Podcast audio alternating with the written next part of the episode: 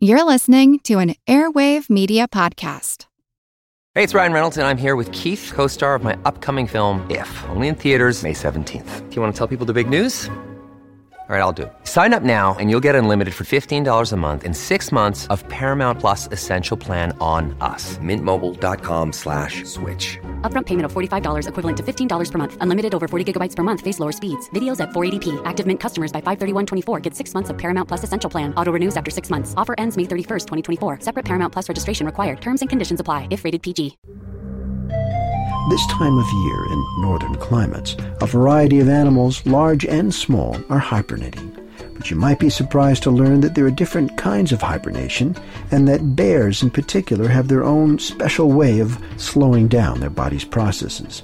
I'm Jim Metzner, and this is the Pulse of the Planet. There's two types of animals that hibernate bears and certain rodents, and the way they hibernate is really quite different. The rodents go into this deep sleep, their body temperature drops close to freezing, they breathe once a minute, their heart virtually stops.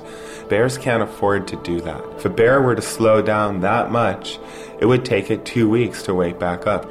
So when a bear goes into hibernation, its body temperature drops just a little bit, about 10 degrees. It's still relatively close to its operating temperature. And what they're doing is metabolizing the fat reserves that they built up when they were in hyperphagia. Hyperphagia is when a bear stores fat by eating as much as possible, usually between the months of August through October. According to biologist David Shirakawa, bears are able to live on that fat during their long winter sleep by dramatically altering some of their bodily functions.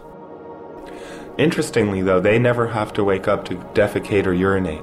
They have a special mechanism that is unique to bears where they can metabolize fat and they can recycle the nitrogen that's normally a waste product known as urea, but they can recycle that and synthesize proteins with it.